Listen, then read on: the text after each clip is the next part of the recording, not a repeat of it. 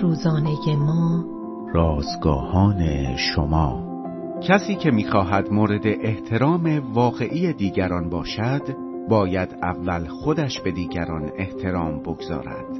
روز سوم از شماره سوم نان روزانه ما.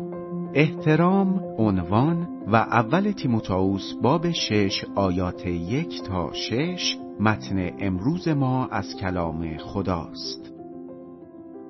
همسرم که معلم مدرسه است متوجه این موضوع شده که هرچه بچه ها به کلاس های بالاتر می روند اخلاق و رفتارشان بدتر می شود.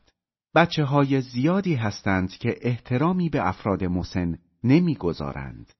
اول تیموتائوس باب شش نشان می دهد که چنین مسئله تنها مختص جامعه کنونی نیست. پولس که در جامعه بردهداری خدمت می کرد به این مسئله به دقت اشاره می کند.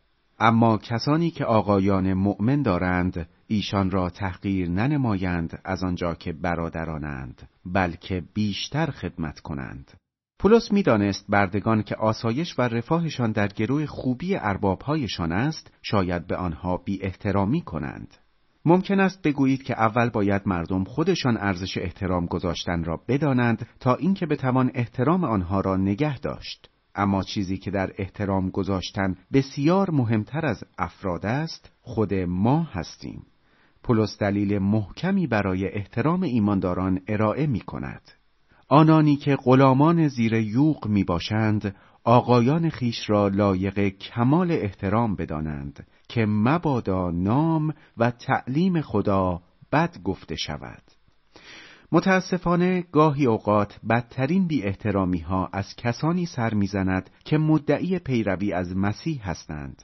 اما زمانی که ایمانداران در تمام کارهایشان به ادب و احترام رفتار کنند نام خدا را جلال می دهند. همه ما خوانده شده ایم که اسم خدا را جلال دهیم. به دیگران احترام بگذارید تا خدا مورد تمجید و احترام قرار بگیرد.